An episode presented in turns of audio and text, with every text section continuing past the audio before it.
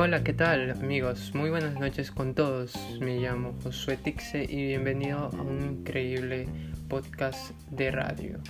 En este caso hablaremos un punto muy importante que es sobre la situación que está pasando Saruma por el colapso que ha sido y que ha destruido ya eh, edificios y casas entre ellos. Entre ellos 300 personas fueron evacuadas por todo el socavón en Saruma todo esto se dio un plan en apuntalar viviendas en riesgo de colapso. También tenemos que tener en cuenta en que el Comité de Operaciones de Emergencia de Saruma en la provincia del Oro informó este domingo 19 de diciembre del 2021 que se va a juntar y se reportó la emergencia en el cantón. Tres viviendas han colapsado.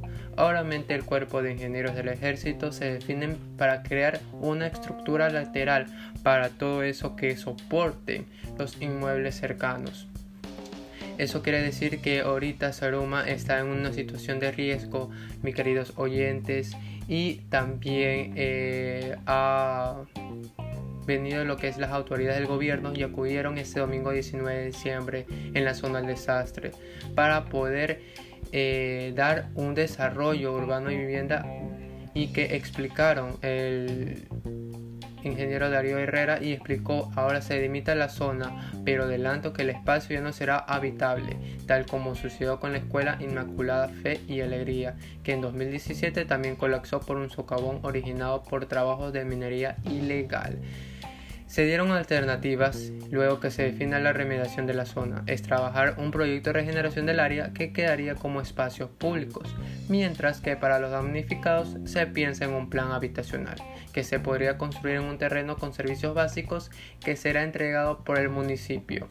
Otras autoridades recorrieron las entrañas del problema y el Ministerio de Energía, Recursos No Renovables, Juan Carlos Bermeo, fue parte de una inspección de algunas de las galerías que, que internan en el casco urbano de Saruma.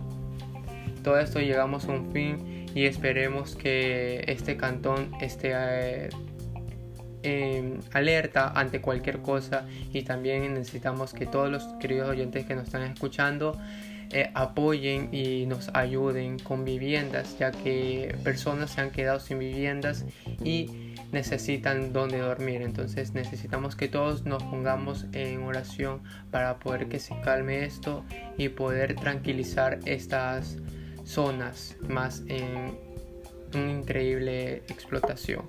Muchísimas gracias y nos vemos en los siguientes episodios.